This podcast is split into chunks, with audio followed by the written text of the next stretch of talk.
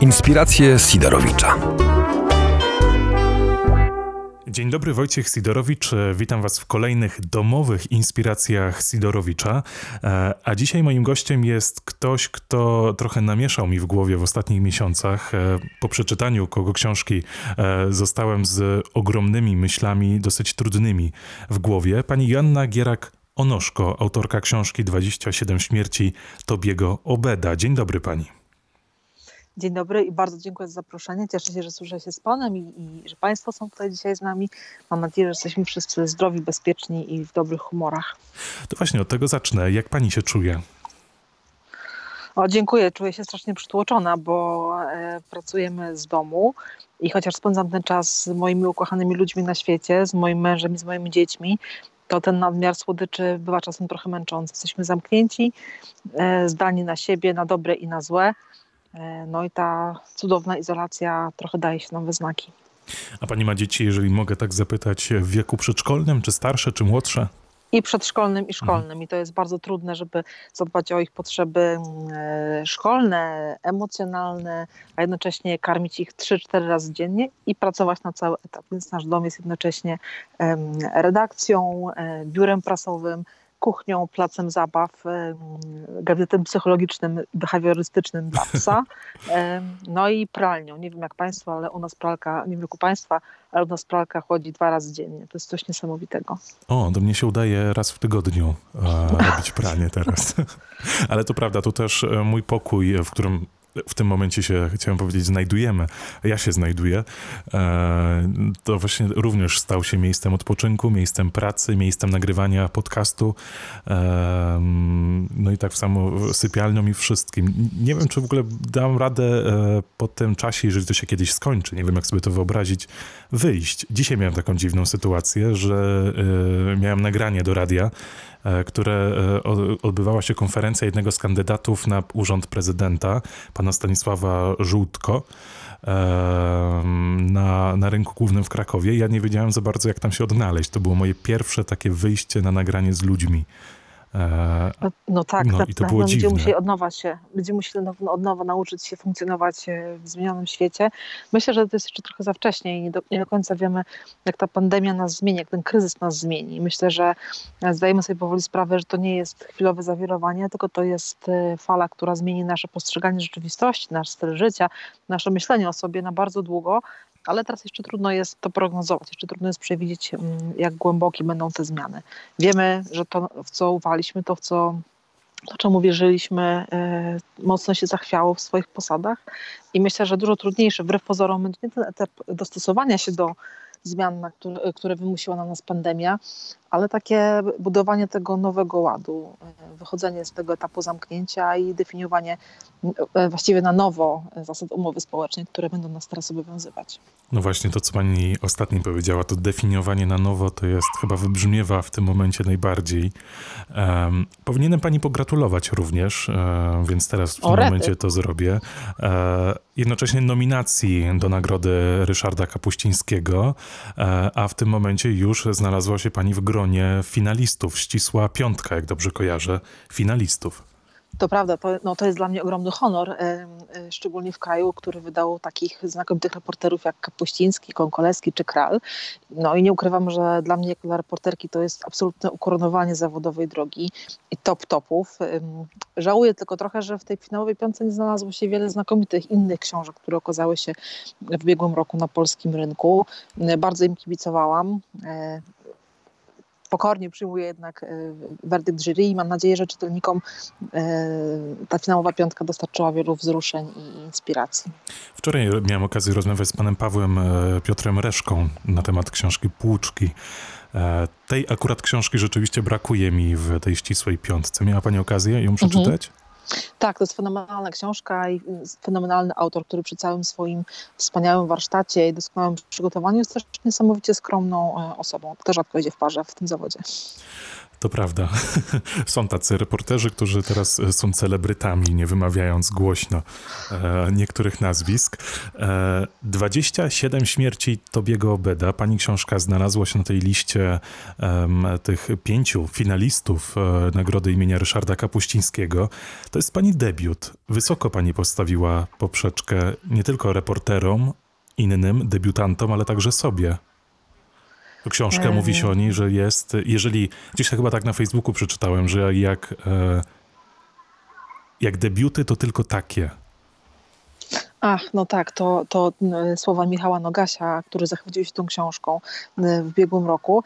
No nie ukrywam, że cieszą mnie, cieszy mnie taki bardzo życzliwy i ciepły odbiór tej książki, zarówno ze strony krytyków, ze strony dziennikarzy, recenzentów, ale także ze strony czytelników. No bo wydawanie książki czy pisanie książki nie polega tylko na tym, żeby zaspokoić e, wielkie, czasem rozdęte do niesamowitych rozmiarów eko reporter, reportera czy reporterki, ale przede wszystkim o to, żeby coś ciekawego powiedzieć czytelnikowi. I to właściwie odbiór ze strony czytelników jest takim miernikiem, czy ta książka była trafionym pomysłem, czy nie. E, czy historia, którą dany reporter przynosi na rynek, jest czymś, co w tych czasach warto usłyszeć, czy nie. Więc taki no, niesamowicie życzliwy, niesamowicie pozytywny odbiór ze strony czytelników e, jest dla mnie dowodem, że to była książka, która w tamtym momencie, czy w tym momencie powiedziała coś ważnego. Dla mnie też bardzo ważne jest to, że chociaż od jej e, ukazania się na rynku minął niecały rok, to ta książka cały czas żyje i cały czas doskonale się sprzedaje i cały czas zyskuje dobre recenzje co w przypadku literatury non-fiction, której w Polsce publikuje się całkiem sporo i ten rynek jest dość nasycony, chociaż jest to niszowa e, część rynku literatury. E, no cóż, te książki żyją bardzo krótko. Ten, ten okres życia na półkach jest okres przydatności do, do spożycia, jeżeli można takiej e, metafory użyć, jest bardzo krótki. I tak naprawdę, jeżeli książka nie trafia na wystawę tuż za szybę albo na półkę księgarni na wysokości wzroku, to ginie bardzo szybko. Dlatego takie dłuższe życie tej, tej opowieści e, no jest dla mnie dowodem, dla mnie, dla wydawnictwa, że ta książka mówi czytelnikom coś ważnego. To prawda, niewiele książek e, z literatury faktu po prostu, to, ale to też wynika chyba z tego, że niektórzy reporterzy wydają tylko jedną książkę i ta książka e, dalej no, nie rozwijają później tego swojego e, zbioru tych książek. No właśnie, to jest, to jest, można powiedzieć, że to trochę tak jak w marketingu.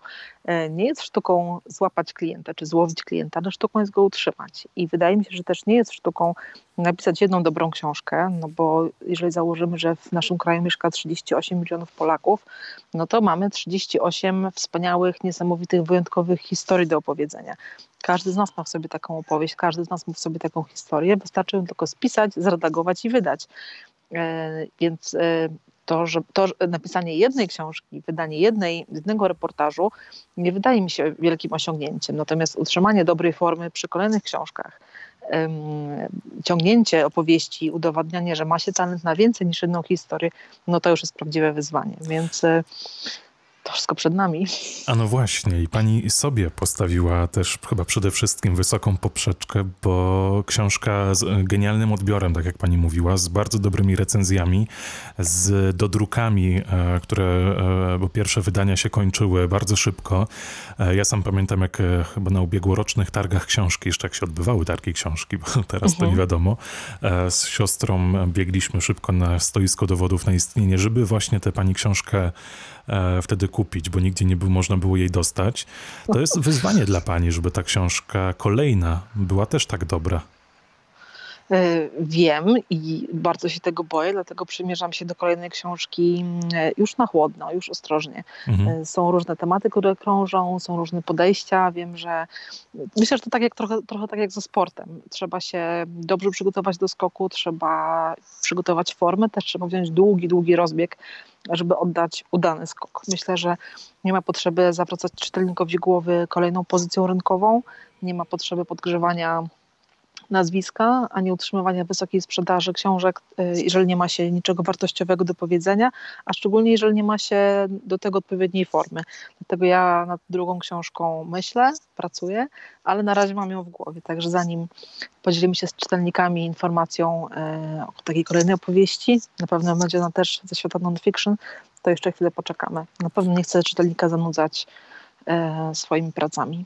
To miejmy nadzieję, że tylko e, ten dobry odbiór pani na tyle nie speszy, że trochę będziemy musieli czekać e, na tę kolejną książkę, więc trzymam kciuki e, za, tą, za kolejne wydanie. Enigmatycznie na razie mówimy o tytule 27 śmierci Obeda, mówimy o jej dobrym przyjęciu, ale trzeba powiedzieć w ogóle o czym jest ta książka, e, bo jest to poruszająca, bardzo poruszająca historia. Ja ją czytając pomyślałem sobie od razu o książce Justyny Kopińskiej, czy Bóg wybaczy siostrze Bernadecie, opowiadającej o ośrodku wychowawczym e, w Polsce, prowadzonym właśnie przez siostry Boremeuszki, jak dobrze pamiętam, e, w którym dzieci e, tak naprawdę były katowane, dzieci były wykorzystywane, dzieci były gwałcone i wykorzystywane przez same siebie. Siostry Boremeuszki się nad nimi znęcały i mało kto w ogóle wiedział o tym albo nie chciał wiedzieć, co za murami tej szkoły, tych ośrodków się dzieje. I pomyślałem sobie od razu właśnie o tej książce, bo można by dać taki, e, postawić taki pewien znak równości pomiędzy e, tymi historiami, bo bardzo zbliżony znak, e, ale pani książka mówi jeszcze o czymś więcej, nie tylko o tej ogromnej zbrodni na dzieciach, ale o w ogóle pewnej zagładzie ludności, która tam rdzennie mieszkała. To jest dużo szerszy tak naprawdę problem. Tak, ja dość często spotykam się z porównaniami e, mojego reportażu do książki Justyny Kopińskiej. Historia, którą ona opisała, którą wstrząsnęła polskimi czytelnikami jest niesamowita, e, ale chyba pani Justyna i ja przyjęłyśmy trochę inne metody pracy dlatego że, że mam wrażenie, że ona wzięła pod swój mikroskop tę sprawę i użyła szkiełka mikro, natomiast mój, mój obiektyw jest makro. Ja pokazuję to w trochę innej perspektywie, tak jak pan powiedział, w, w, z perspektywy procesu. Mhm. Mnie nie interesowały tylko same wydarzenia, ale, ale też ich przyczyn na to, jak do nich doszło, a także to, co później działo się, kiedy opadł kurz i kiedy na, na placu boju zostali i, i krzywdziciele, i, i skrzywdzeni. E, pytał Pan, o czym jest ta książka. I myślę, że to zależy od tego, z jakim nastawieniem podchodzi do niej czytelnik, w jakim momencie swojego życia jest, z jakim, w jakim nastroju sięga po tego, tego, tego typu literaturę. Mogę powiedzieć tę przerwę jeszcze, hmm? z jakim ja na podejściem do tej książki, e, właśnie jak ja tę książkę brałem, jakie miałem podejście, bo kupiła ją pierwsza moja, e, moja siostra, która najpierw ją przeczytała, e, ja potem sięgnąłem po tą książkę i ona mi w skrócie powiedziała, to jest książka, dobry reportaż o Kanadzie. I ja tak po tę książkę pierwotnie sięgnąłem. Mhm. I zupełnie, zupełnie nie spodziewałem się e, tego, co w tej książce przeczytam i Aha. jakie pani tam problemy opisze, więc dla mnie to było ogromne, naprawdę zaskoczenie. Mhm. Ponieważ rozmawiamy kameralnie i nas pewnie zupełnie nikt nie słyszy, to jest rozmowa prywatna, to mogę panu powiedzieć w absolutnym sekrecie, że to wcale nie jest książka o Kanadzie. I chociaż bohaterowie y, są Kanadyjczykami rdzennego pochodzenia i cała książka została udokumentowana w Kanadzie i y, znakomita większość y, zjawisk czy zdarzeń opisywanych ma miejsce w Kanadzie, to to są tylko dekoracje, dlatego że mechanizmy, które ta książka opowiada, są uniwersalne. Mhm. I w, w, jednej z recenzji y, do Gazety Wyborczej Katarzyna Surmiak-Domańska, która jest w kapitule tegorocznej nagrody imienia Ryszarda Kapuścińskiego, powiedziała, że to jest reportaż, który ma, to jest losowy reportaż, dlatego że on ma kilka warstw. W tej pierwszej to jest rzeczywiście e, dokument, to jest rzeczywiście dokument, współczesny reportaż o Kanadzie. Natomiast tak naprawdę ta opowieść jest dużo szersza, dużo bardziej uniwersalna, bo jest y, także o mechanizmach władzy, jest także o naszej ślepocie, jest także o naszym milczeniu, jest o e, konformizmie, jest o strachu, ale jest też o nadziei i o takiej ogromnej potrzebie przetrwania i, i wielkim harcie ducha. Więc w zależności od tego, z jakim nastawieniem i czego szuka mnie czytelnik, to ta warstwa myślę, że będzie dla niego na pierwszym planie. E, chciałam powiedzieć panu i naszym słuchaczom, że kiedy wyjeżdżałam do Kanady, nasi przyjaciele, e, właściwie przyjaciółka, pani Ewa Zdanowska-Góra, podarowała nam taką paterę, która jest inkrustowana kawałkami różnych szkiełek i przedstawia polską i kanadyjską flagę. Taki, jest taki kolaż biało-czerwony przedstawiający pomieszaną polską i kanadyjską flagę. I myślę, że ta mozaikowość tej patery doskonale oddaje też budowę książki, dlatego że E, historie, z którymi się Państwo w tej książce spotykają. Każda z nich jest, takim, jest taką szkatułką, jest taką osobną całością, ale one dopiero w sumie dają najciekawszy obraz. Każda z nich jest osobnym silosem, jest osobnym, zamkniętym rozdziałem, ale razem tworzą coś, co jest większe niż suma tych wszystkich, niż tych wszystkich rozdziałów. I myślę, że to jest też siła taka emocjonalna, która do wielu czytelników przemawia. Taki patchwork, tam też pojawiało się tak, wielokrotnie tak, e, to tak. sformułowanie. To jest bardzo e... ciekawe sformułowanie. Mhm.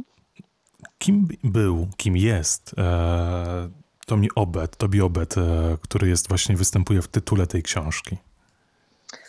Tobi Obed jest Inuitą albo Inukiem, czyli mieszkańcem północnych rubieży Kanady. Mieszka mm, w prowincji Labrador, Nowa Fundlandia, czyli na północy i na, na północnym wschodzie Ameryki Północnej.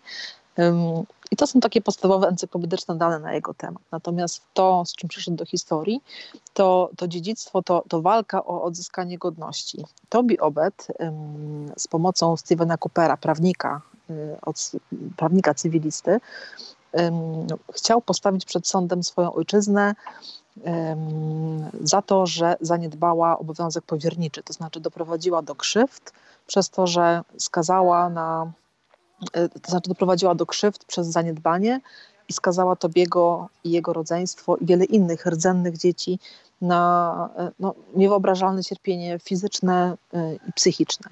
Tobi Obed był, e, nie mówi o sobie, że jest absolwentem, tylko mówi, że jest ocaleńcem ze szkoły z internatem. Jako dziecko, jako przedszkolak był zamknięty w bursie przy szkole, do której trafiały dzieci odbierane rodzicom. Takie wtedy było prawo, że dzieci rdzenne, a Tobi Obed, Obed jest Inuitą, kiedyś powiedzielibyśmy Eskimosem. Tobi Obed razem z rodzeństwem został odebrany z progu rodzinnego domu i zamknięty, właściwie wtrącony do tamtej szkoły mhm. takiej szkoły. Stracił kontakt z rodzicami, stracił kontakt e, także z rodzeństwem, stracił kontakt przede wszystkim z samym sobą. E, został wyparty, a właściwie wybity pasem z niego język, a jego życie zostało przetrącone. Nawet jeżeli szkoła się skończyła, to oczywiście cierpienie przepraszam, to zdanie e, na wdechu. Nawet po tym, kiedy szkoła się skończyła, to cierpienie, które zadawano tam Tobiemu, trzeba powiedzieć, że nie tylko ręką nauczycielską czy ręką wychowawcy, ale także jego koledzy e, byli sprawcami, to cierpienie nie ustało i, i Tobi Obed wysz, trafił do Tobi Obed wyszedł w, ku dorosłości w, niesamowicie okaleczony psychicznie, a potem także fizycznie. Pod koniec lat 90. Kanada usłyszała o nim, dlatego że był takim był bohaterem y, wiadomości przez kilka dni. Pewnie mhm. Państwo też pamiętają taką historię chłopca o imieniu Michał, który kilka lat temu wyszedł w nocy, błąkał się, miał y, obrażenia, był w hipotermii. Lekarze długo walczyli o jego, o jego życie i to, że udało się to, to dziecko z tego głębokiego stanu hipotermii wyciągnąć właściwie bez większych y, obrażeń i obciążeń, medycyna uznawała za, za cud. I y, historię Michałka słyszeliśmy we wszystkich możliwych mediach. I dość podobnie było w Kanadzie, kiedy mówiono o tobie obedzie, który także y, zapadł w, w, w sen, y, prawie zamarzł. Lekarze bardzo długo walczyli o jego życie to się udało, ale nie, nie, udało się uratować Tobiego w całości. On musiał być poddany różnym mm, amputacjom i właściwie nigdy nie wrócił do, e, do pełni sił fizycznych, natomiast psychicznie jest to na tyle mocny człowiek, na tyle wytrzymały, że zdecydował się walczyć o swoją godność, o wyrównanie krzywd i, ym, i pozwał swoją ojczyznę e, za wyrządzone jemu i innym dzieciom krzywdy. Także można powiedzieć, że jest, mhm. to, jest to bohater narodowy Kanady, a przede wszystkim bohater dla rdzennej części kanadyjskiej ludności. Krzywdy, które e, były okropieństwem, e, które działy się właśnie w tej szkole z internatem. E, tam dzieci po prostu przeżywały, nie wiem jak to, horror, horrorem chyba można nazwać, e, po prostu to, co tam się na tych dzieciach działo. Tak, to są niewyobrażalne dla zdrowego człowieka. Myślę, yy, myślę, że, myślę, że dla zdrowego człowieka te krzywdy to, katalog tych krzywd jest zupełnie niewyobrażalny. Nie chcę epatować czytelników y, szczegółami, ale taka uważna, powolna lektura tej książki, myślę, że to też jest cenne, żeby mierzyć się z tym samodzielnie, bez świadków, żeby się z tym konfrontować w samotności. To jest coś, co dla y, dorosłego człowieka jest trudne do wyobrażenia. Taka dygresja, mam sygnały od nauczycieli, którzy y, czytali moją książkę na mhm. lekcjach, zalecali ją jako lekturę młodzieży licealnej i spotkało się to z dobrym przyjęciem ze strony uczniów, natomiast z, z radykalnym protestem ze strony rodziców, którzy uważają, że no takie treści młodzież nie powinna być narażana. To że tylko to pokazuje, zbyt drastyczne? Że tak, e, tak, te treści są dla, dla młodzieży maturalnej na przykład zdaniem rodziców zbyt drastyczne. Mhm. E, to tylko pokazuje, że dość lakoniczny, dość taki pozbawiony epitetów, e, bardzo prosty, bardzo subtelny opis tego, co wydarzyło się, co wydarzało się dzieciom w tych szkołach. Też trzeba powiedzieć dla porządku, że to było mniej więcej 150 tysięcy dzieci. To Obyt nie jest jedyny. On jest bohaterem tej opowieści, ale za nim stoi cała armia ocalonych E, opisy tych krzywd wyrządzonych na dzieciach szokują dorosłych, ale my mamy taki komfort, że możemy tę książkę odłożyć na półkę, na chwilę od niej odsapnąć, na chwilę od niej odpocząć. Możemy także zrezygnować z lektury, możemy się, możemy się zamknąć, możemy odsunąć od siebie e, prawdę o tym, co robiono. Oni to przeżywali i muszą Oni z tym żyć. Przeżywali, tak, nie mogli od tego uciec. Nie było żadnej instytucji, do której te dzieci mogły, um, mogły się odwoływać. Żaden rachunek, żaden ratunek po nie nie przyszedł. E, a co gorsza, bo też trzeba to powiedzieć bardzo głośno, większość tych szkół była prowadzone przez e, księży i przez zakonnice, więc działała działał to też taki mechanizm, który zakłada, że instytucje kościelne, że autorytet instytucji kościelnych jest niepodważalny, no bo jeżeli mamy słowo dziecka i słowo osoby duchownej przeciwko sobie, to, to historia nas uczy, także historia bardzo współczesna, także historia polska e, uczy nas, że najczęściej daje się wiarę e, właśnie z powodu duchownego. Co e, coraz bardziej jest mylne w ostatnich czasach, jak historia, różne historie nam to udowadniają. Przyznam, że e, ja rzeczywiście pani książkę, tutaj akurat brzydkie słowo mi się nasuwa, ale e, które chyba jedynie by to oddało, postaram się go nie użyć, e, ale czytałem z ogromnym zdenerwowaniem i, mhm. mm, i też właśnie z takim osobistym bólem, bo zacząłem sobie wyobrażać, jak te, też nie zdradzając czytelnikom szczegółów, żeby sami mogli się z tym zapoznać, ale historie dotyczące tego, dzieci sadzane na krzesłach elektrycznych za karę, za to, że próbowały uciec z tego horroru, albo taka historia o tym, że dziecko musiało jeść własne wymiociny. E, mhm. Dlaczego to w ogóle, dlaczego to się tam zdarzyło? Czy to jest niepojęte po prostu? To jest niepojęte, jeżeli myślimy o tym z perspektywy emocji, jeżeli myślimy o tym z, mm, ze stanowiska człowieka empatycznego i uzbrojonego w, we współczucie i w, w takie emocje, w podejście humanistyczne, ale jeżeli spojrzymy na to e, z perspektywy władzy, no to wydaje się to zupełnie zrozumiałe, dlatego że sprawcy, którzy dokonywali tych e, krzywd na dzieciach, byli pozbawieni jakiejkolwiek kontroli. Doskonale na przykładzie tego, co działo się w kanadyjskich szkołach z internatem, widzimy jak, do jakich e, zbrodni, do jakich przestępstw, do jakich potworności zdolny jest człowiek, jeżeli nie ma nad nim kontroli. I mam tu na myśli przede wszystkim kontrolę instytucjonalną, bo te szkoły były pozbawione e, mechanizmów, które dzisiaj te szkoły były pozbawione mechanizmów, które przeciwdziałałyby wykorzystywaniu dzieci mhm. i nie było szans na coś, co dzisiaj nazywamy procesem dla sygnalistów. Nie było, y, nie było kogo zawiadomić, nie było też y, żadnego wsparcia dla osób, które chciały ten krąg przemocy przerwać. Y, więc myślę, że w dużym uproszczeniu można powiedzieć, że, do, że w Kanadzie doszło do takich nieprawidłowości, dlatego że wówczas system na to pozwalał. Nie było kontroli zewnętrznej, przede wszystkim nie było kontroli administracyjnej świeckiej nad tym, co działo się w, w tych szkołach, ale Wiemy, że ta historia się nie tylko lubi powtarzać, ale ciągle się powtarza, dlatego że, tak jak wspomniał Pan y, y, o szkole, w której działała siostra Bernadetta, to jest taki refren, który niestety ciągle słychać w bardzo wielu krajach i, i zmieniają się tylko dekoracje, natomiast te mechanizmy działają tak samo. Myśli Pani, że te mechanizmy jakoś można zatrzymać? Że to jest w ogóle realne? Możemy sobie mówić o tym, że nie bądźmy ślepi, reagujmy, e, nie milczmy, nie bądźmy obojętni, ale jednak ciągle się to powtarza, mimo właśnie powtarzania chociażby tych, tych apeli do ludzi. Posłużę się też przykładem z Kanady. Kilka miesięcy temu w jednej z prestiżowych prywatnych szkół w, w centrum Toronto doszło do e, przemocy pomiędzy uczniami. To jest szkoła, do której chodzą dzieci elity finansowej i politycznej w, w, w, Toronto, ale też w innych miastach, których, gdzie rodzice przysyłają dzieci do tej, posyłają dzieci do tej szkoły. Media podjęły ten temat, chociaż sprawę próbowano wyciszyć, to jednak doprowadzono do, do ukarania chłopców, którzy e, dopuścili się takiej przemocy i szkoła sama się oczyściła, chociaż nie bez e, takiego, nie bez takiej zachęty, nie bez, nie bez e, nacisku z zewnątrz, ale to tylko pokazuje, że te mechanizmy się zmieniają, dlatego że, że jeżeli, dojrze, dojrze, jeżeli te mechanizmy się zmieniają, dlatego że jeżeli potrafimy dojrzeć do tego, E, że nie warto ukrywać przemocy, nie warto ukrywać mhm. nieprawidłowości, tylko warto od samego początku zapewnić bezpieczeństwo uczniom, dzieciom, pracownikom.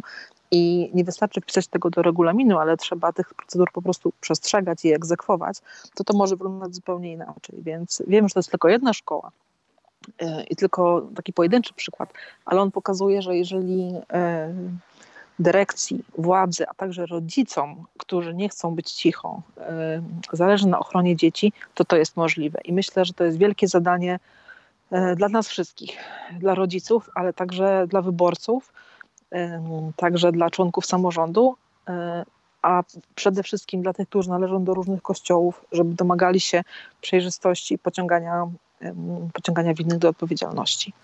I niech to właśnie jak najgłośniej wybrzmieje, wybrzmi głośno, mhm. jak najgłośniej wybrzmi. Um, Ostatnia szkoła była zamknięta w 96 roku e, i teraz e, w sumie do niedawna e, tak naprawdę ta historia się toczyła jeszcze w jakiś sposób, na pewno się w Kanadzie tyczy, toczy, bo powstała chociażby komisja, do, która miała zająć się wyjaśnieniem okoliczności właśnie wykorzystywania tych dzieci, tych cierpień dzieci w kanadyjskich szkołach. to był ogromny proces takiego, takiej psychoterapii, można tak to nazwać, psychoterapii mhm, dla Kanady. Mhm, mhm. Tak, myślę, że to jest bardzo dobre porównanie i to jest niesamowite, że pan, e, panu też zrobiło wrażenie ta data, dlatego że często, kiedy mówi się o zakładaniu szkół z internatem w Kanadzie, kiedy mówi się o tych zbrodniach na dzieciach, to przed, obraz, przed oczami staje nam taki obraz jak z pocztówki w kolorze sepi. Staje mhm. nam przed, obra, e, przed oczami obraz z pożółkłych kart podręcznika do historii, ale to nie jest zamierzchła przeszłość. On jest jak najbardziej kolorowy. Tak, tak. Ci ocaleńcy, Tobi Obet ma w tej chwili 50 lat. To jest, to jest relatywnie młody człowiek. To ci wszyscy ocaleńcy, z którymi ja rozmawiałam, których poznają Państwo na kartach tej książki, to nie są, jak czasem piszą media, przodkowie rdzennych Kanadyjczyków. To są Kanadyjczycy. To są e, rdzennie obywatele tego państwa, którzy są współcześni, którzy, których zresztą, do czego zachęcam, można znaleźć w internecie, z którymi można się skontaktować, których można googlować i których można znaleźć na Facebooku to są żywe współczesne osoby, bo ta historia jest żywa, ona jest niezakończona. To są e, dziadkowie, rodzice naszych rówieśników. To nie jest to nie jest zamierzchła historia, to jest teraźniejszość i współczesność Kanady, więc tym bardziej doceniam to, że tak właściwie na świeżo, tuż po zamknięciu ostatniej szkoły Kanadyjczycy mają w sobie odwagę, determinację, żeby się z tą przeszłością rozliczyć.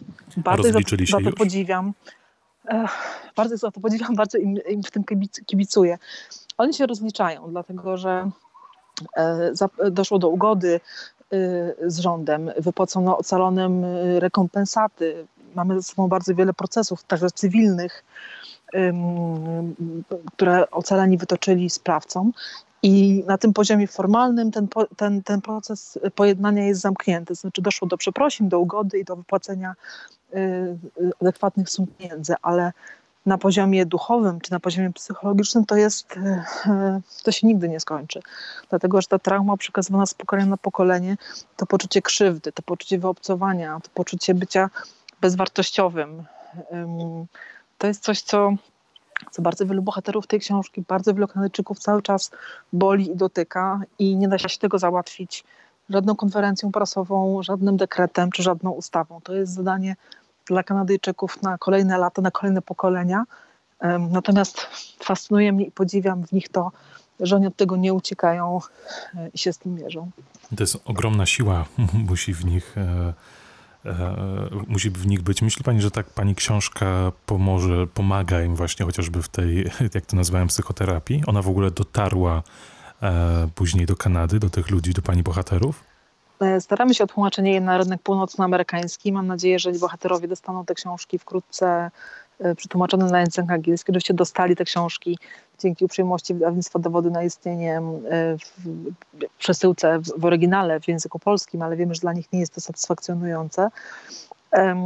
Mamy nadzieję, że ta książka ukaże się tam jak najprędzej, natomiast ja nie mam złudzeń, że ta książka w jakimkolwiek sposób mi pomogła. Ostatnio e, rozmawialiśmy w czasie takiego live'a na fejsie e, ktoś, ktoś, któryś z czytelników zadał mi pytanie, czy, czy czujesz, że ta książka zmieniła sytuację bohaterów?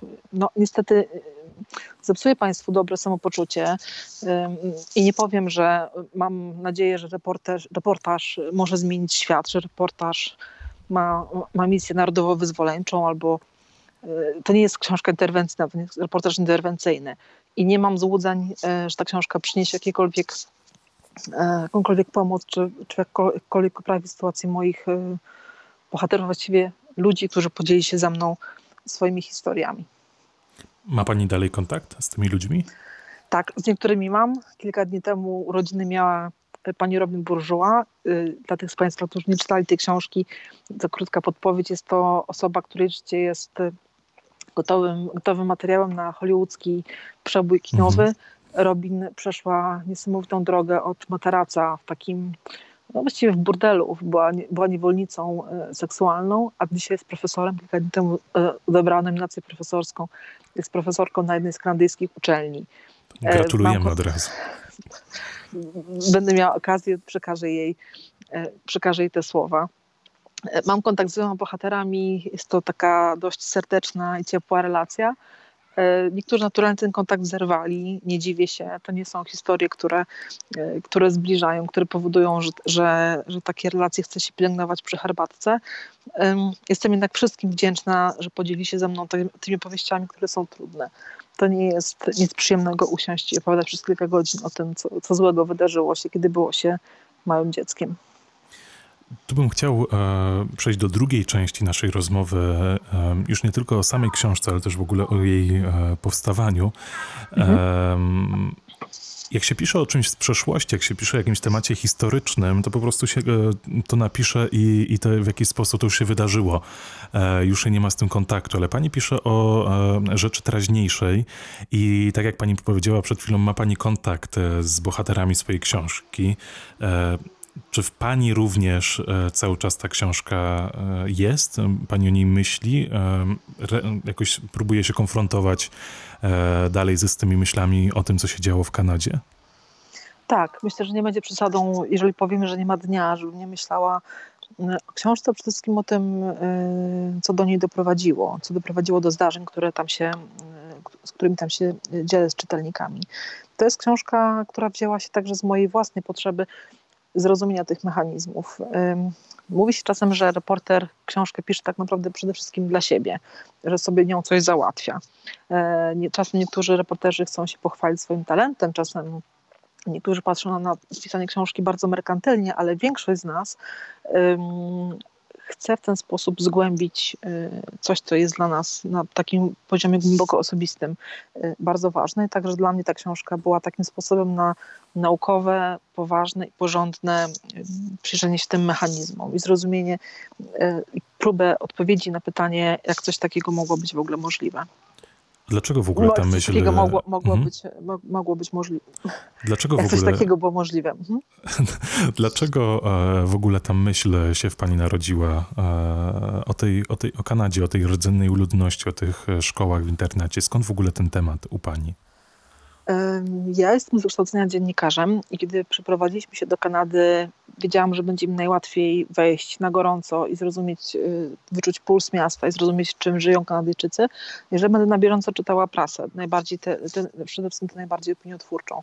No i e, okazało się, że tam głównym tematem, który powtarza się bez przerwy w wiodących kanadyjskich mediach, jest kwestia pojednania i zabliźnienia tych, y, tych krzywd i, i i takiego ogólnonarodowego, ogólnopaństwowego no właśnie zasklepienia tych ran i pojednania się z, z ludnością rdzenną. I zrozumiałam, że to nie jest kwestia etniczna, to nie jest kwestia rdzenna, tylko to jest kwestia ogólnokanadyjska. To jest coś, co mhm. jest dla wielu Kanadyjczyków e, nie taką historią z przeszłości, nie rozdrapywaniem dawnych ran, ale to jest kwestia bieżąca, równie ważna jak podatki, czy jak e, zasiłki społeczne.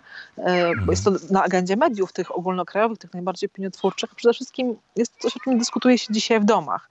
Wiem, że pokolenie moich dzieci mogło się już dowiedzieć o trudnych czy ciemnych kartach historii Kanady z książek. Natomiast moje pokolenie, pokolenie 30-parolatków, nie wiedziało. Tak naprawdę dopiero od kilku lat Kanada mówi pełnym głosem, mówi oficjalnie o tym, co wydarzyło się na jej ziemiach mm, w szkołach z internatem. E, więc ten temat jest rzeczywiście takim palącym, mm, bieżącym tematem. Po prostu nie da się od niego uciec. Trzeba się bardzo starać, e, żeby, żeby zakryć uszy i, i nie czytać e, o tym rachunku sumienia, który, który na co dzień robi Kanada. Dlatego wiedziałam, że to jest wielka historia, to nie jest e, to nie jest e, temat, do którego trzeba się było dokopywać, o który trzeba było walczyć. To po prostu leży na stole. Nie można się, nie można od tego uciec. Ale nie było tak, że już ktoś o tym pisał i to po prostu jest e, powielenie tej historii? No cóż, w Kanadzie takich książek jest bardzo wiele mhm. i jest bardzo wiele gatunków. Są to książki, które są zbiorami felietonów, to są książki publicystyczne, to są też biografie ocalałych są też książki dla dzieci i w formie komiksów, i, i książki dla przedszkolaków, i książki dla dorastającej młodzieży, które z różnych stron pokazują sposób rozliczania się, a przede wszystkim próbę naprawy tych krzywd wyrządzonych rdzennym dzieciom i właściwie całym rdzennym społecznościom. Więc w Kanadzie tych, tej literatury jest bardzo dużo. E, wiele z tych pozycji jest na znakomitym poziomie i tych z Państwa, którzy mają moją książkę, odsyłam na jej koniec, bo tam e, podaje źródło, podaje bibliografię, zachęcam do dalszych lektur, do dalszego poszukiwania. E, z tego co wiem, w, w Polsce na ten temat niewiele mówiono. Katarzyna Wężyk w swojej książce e, Ulubionych, nadal ulubiony kraj świata wspomina o jednej z takich szkół, w internat, jednej z takich szkół z internatem. Natomiast ten temat nigdy nie był zgłębiony, a przede wszystkim nie był pokazany w takiej szerokiej perspektywie. Jest daleko nie, Kanada. No, geograficznie jest daleko, mhm. ale te mechanizmy można przeszczepić. Y, te mechanizmy są nam doskonale znane.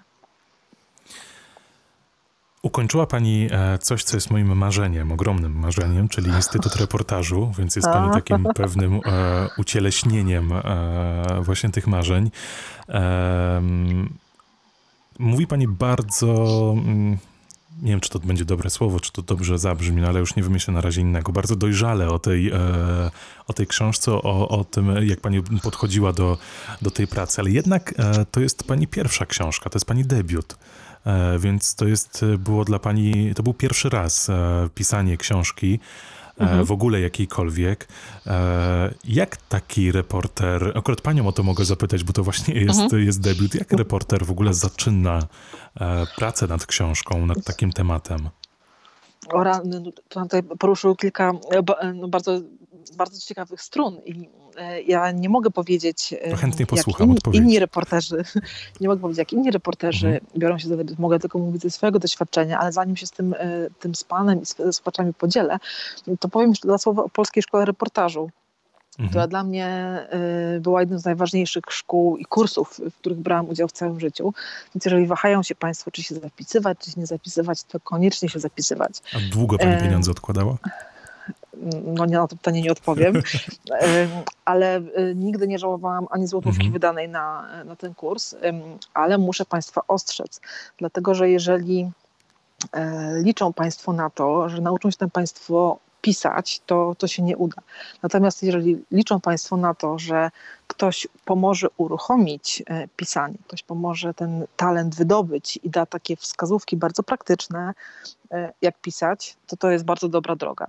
E, czasem w, Polskiej Szkole Reportażu na tych wykładach z mistrzami rozmawialiśmy o tym, że nie ma czegoś takiego jak dogmat Polskiej Szkoły Reportażu, bo na spotkaniach E, przychodzą, do spotkania przychodzą e, fantastyczni pisarze, pisarki, autorki, którzy dzielą się swoim warsztatem, swoim podejściem i swoimi metodami, które często się wzajemnie wykluczają, które się ze sobą kłócą i właściwie każdy ze słuchaczy może wybrać swojego mistrza, swoją drogę, swój głos, własny głos. I to jest w tej szkole fantastyczne, że nie ma dogmatu, nie ma egzaminu, nie ma kryteriów do spełnienia, natomiast jest zachęta do tego, żeby mówić własnym głosem, na własnych warunkach, na własnych zasadach. To jest wielka szkoła, wielka, wielki atut tej szkoły e, i No i chyba najlepsza jej, najlepsza jej reklama. To tutaj dodajmy jeszcze, że to nie jest e, szkoła państwowa, tylko właśnie prywatna, prywatna szkoła e, reportażu i jest jednak jedna, jeden warunek, e, który mnie na razie dyskwalifikuje przynajmniej, czyli studia magisterskie to jest. Aha. To jest coś, co mam nadzieję, że kiedyś uda mi się wreszcie może skończyć, żeby właśnie to marzenie swoje spełnić. Miała tam pani w ogóle swojego mentora?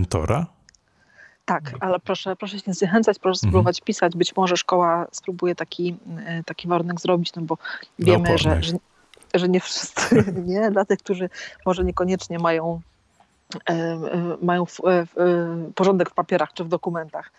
Myślę, że najważniejszy jest talent, determinacja, a no, teczki z dokumentami nie wszyscy, nie wszyscy mamy uporządkowane. Sam Mariusz Szczygieł, który jest związany z tą książką, chyba dopiero w 2000 roku skończył studia, ale to już tak dygresją. Wróćmy do tego pytania właśnie wcześniej. Jak ten proces powstawania tej książki u Pani wyglądał? Um ja przede wszystkim widziałam, że sama chcę zrozumieć, co dzieje się w Kanadzie. Ja miałam w sobie taką wielką ciekawość i ogromną potrzebę zrozumienia tego, dlaczego Kanada dzisiaj przeprasza i co tam naprawdę tam się wydarzyło. I im więcej się czyta, tym większy ma się apetyt. Im y, więcej szczegółów się poznaje, tym widzi się, jak ta przestrzeń się rozdziewa i ile tam jest niezbadanych historii i wątków do pociągnięcia.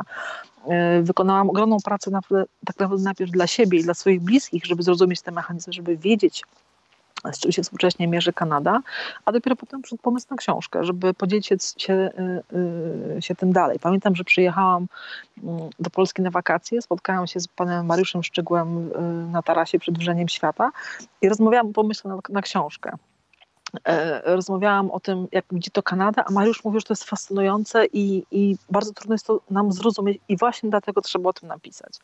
E, takich spotkań z wydawcami było kilka, takich rozmów było więcej. Zdecydowałam się na pracę z, z wydawnictwem Dowodne Istnieje także dlatego, że znałam metodę ich pracy i wiedziałam, że, że, że wspierają oni młodych autorów mhm. w ten sposób, że, że wspierają oni młodych autorów w ten sposób, że umożliwiają dostęp do tutora, do, do kogoś, do starszego e, stażem, doświadczeniem e, pisarza czy pisarki, kto jest w stanie pomóc warsztatowo przy pracy nad tą książką. Ja chciałam z tego na tym pierwszym etapie e, mojej reporterskiej drogi skorzystać. Doświadczenie Katarzyny Surmiak-Domańskiej, która sama ma swoim dorobku poruszające książki, które mówią o między innymi o wykorzystywaniu dzieci, o rodzeniu sobie z traumą, była tutaj wielką, nieocenioną pomocą chociaż nasze kontakty były utrudnione, bo, bo byłyśmy po dwóch stronach oceanu, więc e, taka bieżąca praca nie była łatwa, ale Katarzyna e, stawiała drogowskazy, zadawała pytania, e, była często bardzo surowa i myślę, że praca z nią jest ogromną wartością, wartością w tej książce. No to też jest osoba, która z ogromnym doświadczeniem sama nawet miała branżowego Grand Pressa, dotrzymała, otrzymała za swoją pracę. Mm, pojechała Pani do Kanady pierwszy raz, to na te dwa lata. Mhm. Spędziła Pani dwa lata w tej Kanadzie e, i pewnie dotarcie jednak do tych bohaterów, mimo że się o tym mówiło, nie, nie było pewnie dosyć łatwe, żeby też zdobyć ich zaufanie. Oczywiście i te historie, z którymi Państwo mogą się zmierzyć, sięgając po książkę, to jest tylko wycinek rozmów, które, e, które odbyłam z potencjalnymi bohaterami. Bardzo wiele tych rozmów skończyło się źle, skończyło się zerwaniem, e, skończyło się zamknięciem pewnych drzwi. E, szanuję to, nie dziwię się moim bohaterom, że nie chcieli tych spotkań kontynuować. W końcu nie rozmawialiśmy o zachodach słońca, tylko rozmawialiśmy o bardzo bolesnych przeżyciach z ich osobistych historii albo z historii ich bliskich. E, dlatego, a jeszcze pytał wcześniej o warsztat, myślę, że to warto mhm. to uzupełnić, że że produkt, który trafia na półki, książka, którą oddaje się czytelnikowi, jest takim destylatem. To jest tylko wybór pewnych rozmów, historii, yy, bardzo często okrojony, bardzo często pozbawiony wielu innych wątków, które się, których się nie dało pociągnąć, albo które były yy, nadmiarowe, które były takim przystępem dla książki. Halo, halo? Jest to wielka pokusa dla reportera, dla mnie przynajmniej. Chyba nas przerwało. Wszystko, co się, co się wie. Halo? Halo, halo? Czy mnie pani słyszy? Słyszymy się. Ja pana słyszę. Tak, to na chwilę nas e, chyba wyłączyło. E, mówiła pani o pokusie dla reportera. Tak, myślę, że przynajmniej dla mnie, nie wiem jak dla innych reporterów, ale dla mnie na pewno e, jest taka wielka pokusa, żeby powiedzieć wszystko, co się wie, e, mhm. żeby pokazać jak najwięcej historii, żeby pokazać, ile się przeczytało, jak, jak rozumie się, jak szeroko się pojmuje ten temat, a to przecież nie służy, e, nie służy tekstowi, to nie służy literaturze. Dlatego praca nad książką, przynajmniej z mojej perspektywy, to jest ciągłe powściąganie swojego ego, to jest ciągle redukowanie własnej potrzeby własnych potrzeb, dlatego że trzeba postawić po jednej stronie e, osobiste motywacje i ambicje autora, po drugiej stronie dobro tekstu. I, I, myślę, że trzeba być wobec siebie bardzo surowym i myślę, że trzeba nie, nie, nie dopieszczać swojego ego nie zachwycać się zdaniami i nie, nie pieścić się z formą, tylko trzeba zapytać, e, postawić siebie po drugiej stronie tej książki. Trzeba postawić siebie w pozycji czytelnika, usiąść na jego fotelu, usiąść na miejscu w tramwaju, tam gdzie on będzie z tą książką miał do czynienia i zadać sobie pytanie, co jemu będzie potrzebne, co on powinien z tej książki wynieść, jak mu to pokazać, myśleć nie o sobie, tylko o czytelniku. Nie przerzucać na niego odpowiedzialności, tylko wziąć na siebie ciężar zbudowania książki w takiej formie, która będzie dla czytelnika najciekawsza. To takie podejście, które kojarzy mi się bardzo z Hanną Kral, właśnie ta oszczędność słów, e, jak najwięcej treści w jak najmniejszej liczbie e, tych słów właśnie napisanych. Jest pan bardzo uprzejmy, ale myślę, że to, że Hanna Kral, to jej pisarstwo jest takim no, niedościgłym wzorem. Wydaje mi się też, że opowieść, którą ja państwu przywiozłam, no, nie mówię tutaj o książce, tylko mówię o opowieści. Jest to wielka opowieść, jest to, jest to fantastyczny temat. Mhm. I, y, i, I taka historia wymaga absolutnie minimalistycznej formy. Wydaje mi się, że im mocniejszy dzwon, tym mniej powinien być ozdobny. Więc y, taka historia, która jest zwalająca z nóg, która jest fenomenalna, która jest wielka, która jest uniwersalna, wymaga naprawdę czystej formy i wymaga powściągania swojego ego naprawdę na każdym kroku. Chyba to się pani udało, bo też właśnie na to, na to właśnie zwracam uwagę, że ona jest bardzo e, chłodną książką, jak się to czytało. E, mówię chłodną po to, po to względem mhm. e, emocji, nie czuć w ogóle emocji, które, które pani w tę książkę wkładała. Dziękuję, taki był zamysł. Mhm. Na to liczyłam, tego chciałam, dlatego że wydaje mi się, że moje emocje czy moje prywatne poglądy e, tylko by tę książkę przeciążyły, tylko byłyby dla czytelnika do informacją, a sama książka ma w sobie tak potężny ładunek. Jest, to jest książka absolutnie atomowa, to, to jest historia atomowa. I myślę, że wplatanie tam moich dygresji czy moich. Um, E, moich subiektywnych opinii, e, to, to nie to miejsce, nie ten czas. To nie, opowieść o 27 śmierciach Tobiego Obeda to jest jednak książka reporterska, a nie mm, kolumna opinii w, w, w, gazecie codziennej. Chociaż myślę, że są też takie momenty, kiedy nie udało mi się tego, tej formy doprowadzić do takiej krystalicznej e, czystości. Są takie momenty, kiedy widzą Państwo moje zmagania, moje zmagania z bohaterami, moje trudności w dotarciu do, do pewnych opowieści, moje mhm. Także mój brak wiedzy, moje zdziwienie czy moje zakłopotanie. I myślę, że na to też można spojrzeć jak na taką podróż Europejki, e, co prawda wykształconej, co prawda nowoczesnej czy, czy światłej, ale jednak e, e, kobiety z ograniczeniami narzuconymi przez, przez historię, przez kulturę, przez ramy, w których współcześnie w Polsce żyjemy i funkcjonujemy. I, i taki, taki taki powidok, tak, taki ślad mhm. E, po tych moich osobistych zmaganiach też jest w książce widoczny, natomiast nie chciałam, żeby był on dominujący. Chciałam, żeby czytelnik sam się z tą historią mógł skonfrontować e, bez zbędnych pośredników. A właśnie to, że pisała tę książkę e, Polka, nie Kanadyjka, to nadaje Aha. tej książce jakąś większą wartość, czy... Mm, jednak pisała pani o, o kraju, o, o, nie sobie, nie o, nie o swojej Aha. ojczyźnie. E, myślę, że dla polskiego czytelnika, bo książka była pisana w, w pierwotnym mhm. zamierzeniu dla, na rynek polski, e, Myślę, że to dobrze robi książce, dlatego że wszystkie wątpliwości, które miałam ja jako Europejka, zostały tam wyjaśnione e, z takiej perspektywy i przy takim podejściu, które będzie dla Europejczyka, a nie kanadysty, czytelne. Myślę, że Kanadyjczyk, czy y, myślę, że gdyby, gdyby tę książkę napisał ktoś y, mieszkający czy wychowany w Kanadzie, to byłaby ona na pewno troszkę krótsza, nie miałaby tak rozbudowanego tła historycznego, który też nie jest chyba przeładowany, jest tylko tak troszkę zaznaczony, daje kontekst. Myślę, że miałaby, po prostu patrzylibyśmy na to samo, ale z różnych perspektyw. Powiedziała Pani o tym, że e, książka jest, e, też powiedzieliśmy oboje, pozbawiona emocji w dużej części, że to jest właśnie takie chłodne spojrzenie bez Pani dygresji, ale jednak Pani te spotkania musiała odbyć z tymi bohaterami. Mhm. Zdarzyło się, że w jakimś momencie Pani nie wytrzymywała już tych spotkań, tych rozmów? Nie, nie. Myślę, że, że pisanie, a właściwie dokumentacja to mhm. jest przeżycie dla mnie przynajmniej narkotyczne i, i, nie ma granicy, nawet takiej fizycznej, która by powstrzymywała przed e, spotkaniami czy przed podróżami mm, do bohaterów. Jeżeli wiem, że jadę po opowieść, która, która ustawi książkę, czy która zmieni książkę.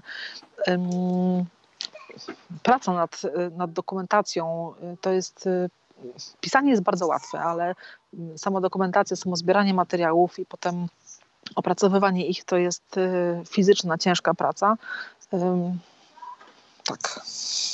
Ale nie, nie, zdarzyło się pani, że wybuchła pani płaczem przy, przy bohaterach? E... Nie, abso absolutnie mhm. nie, nie. Nie mogłam sobie na to pozwolić. Myślę, że to mhm. byłoby po pierwsze nieprofesjonalne, e, po drugie bardzo niskie i, i przerzuciłoby, postawiłoby bohatera w bardzo trudnej sytuacji, bo on mógłby się poczuć zobowiązany za to, żeby postawić mnie do pionu, czy zadbać o moje emocje. Mhm. Myślę, że tak samo jak idziemy do lekarza, to nie czekamy na to, żeby on e, płakał rzewnymi łzami nad naszym kłopotem zdrowotnym.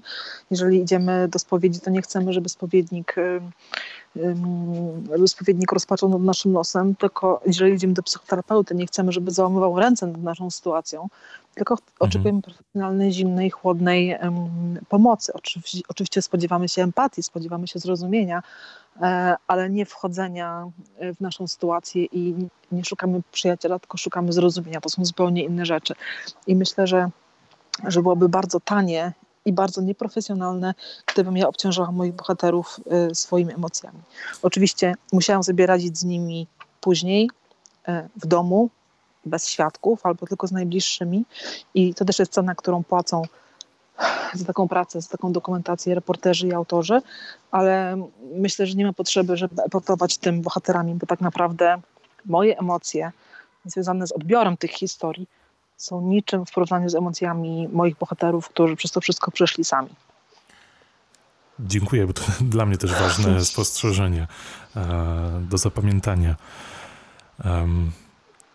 Chciałbym się jeszcze dowiedzieć o, to już na zakończenie, już zmierzając ku, nie to źle mm, zabrzmi, zmierzając ku końcowi, e, na zakończenie naszej mhm. rozmowy mhm. chciałbym zapytać o pani, e, pani inspirację.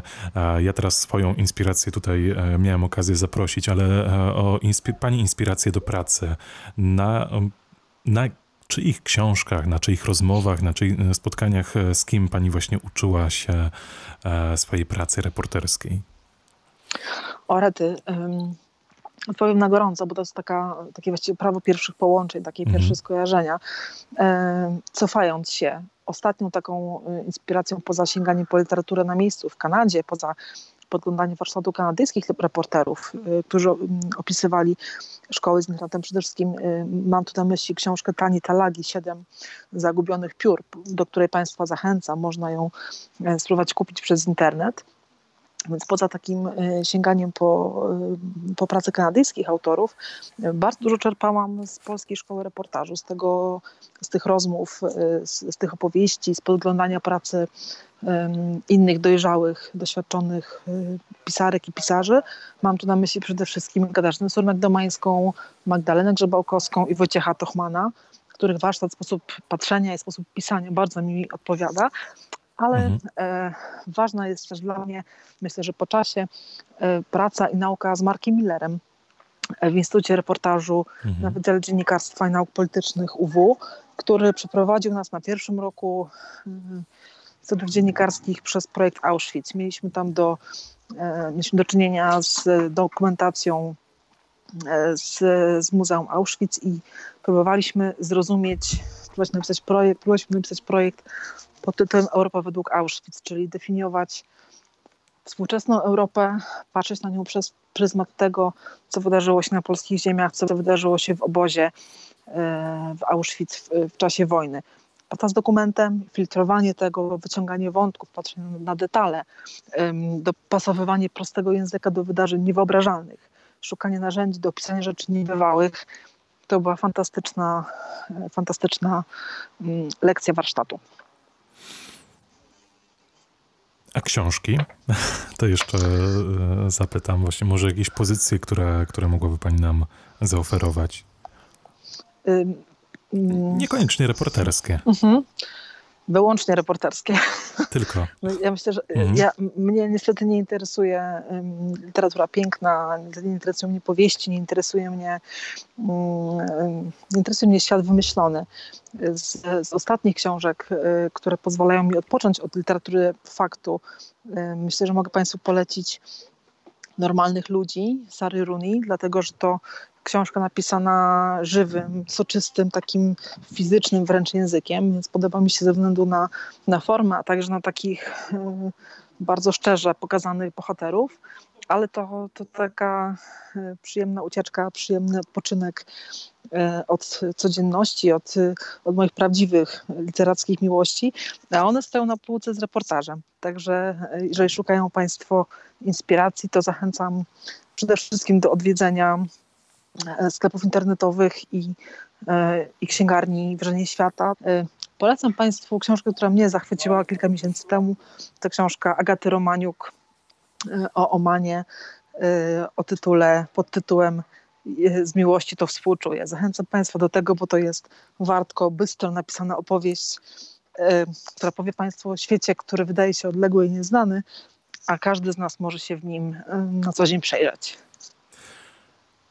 To musi być chyba bardzo wyczerpujące jednak e, cały czas obracanie się w literaturze faktu. Ja wiem po sobie, bo e, też Aha. nie jestem w stanie. Czytałem dużo opowieści różnych, e, różnego rodzaju książek, lubiłem kryminały, mhm. ale odkąd zakochałem się w reportażach, to nie jestem w stanie po nic innego sięgnąć. I wiem po sobie, że jest to bardzo obciążające jednak, bo te historie to nie, to nie jest czytanie książki dla odprężenia się. No tak, ale tutaj stawia Pan właściwie przed nami pytanie, po co czytamy? Czy czytamy dla rozrywki, czy czytamy dla wiedzy, czy czytamy po to, żeby się czegoś dowiedzieć o świecie, a przede wszystkim o sobie. I um, wydaje mi się, że we, współczesnych, we współczesnym świecie, to właśnie film y, i to właśnie reportaż to są takie media, to są takie środki, które pozwalają nam tę rzeczywistość zrozumieć. I um, szczególnie takie kino, które jest kinem stylu zerowego, w którym nie widać reżysera czy montażysty, który chowa się na dalszy plan, to tak samo reportaż, w którym to reporter jest niewidocznym przewodnikiem i stawia czytelnika e, właściwie bez żadnego parawanu, bez żadnej osłony z, z takim z odbiciem świata. To są takie media, które pozwalają nam jak najpełniej siebie zrozumieć. I wydaje mi się, że w czasach, w których rozmawiamy dzisiaj, czyli kiedy mhm. dochodzi do takiej zamiany paradygmatów, kiedy dochodzi do zupełnego przewartościowania e, tej umowy społecznej, e, o której rozmawialiśmy na początku. Przy okazji pytanie, czy ta umowa nowa będzie nam narzucona, czy będziemy mogli ją jakoś negocjować. No to w tych czasach e, rzeczywiście warto polegać nie na fikcji, ale na faktach i dowiadywać się jak najwięcej o mechanizmach, po to, żeby je rozumieć i negocjować dla siebie jak najlepsze warunki. Dla siebie, także dla tych, którzy przyjdą, yy, przyjdą po nas. I taka właśnie jest książka 27 śmierci Tobiego Beda, napisana przez mojego dzisiejszego gościa, przez dzisiejszą inspirację, czyli panią Joannę Gierak-Onoszko. Dziękuję pani bardzo za tę rozmowę. Ja również dziękuję za rozmowę, dziękuję Państwu, którzy poświęcili swój czas na wysłuchanie tej rozmowy. Zachęcam um, do szukania inspiracji w literaturze i do tego, żeby przyniosło Państwu ona odpowiedzi na te wszystkie pytania, które w sobie nosimy i które czasem boimy się zadać głośno. I z tą myślą właśnie zostawiamy naszych słuchaczy. Dziękuję Pani jeszcze raz. Wielkie dzięki. Do usłyszenia. Inspiracje Sidorowicza.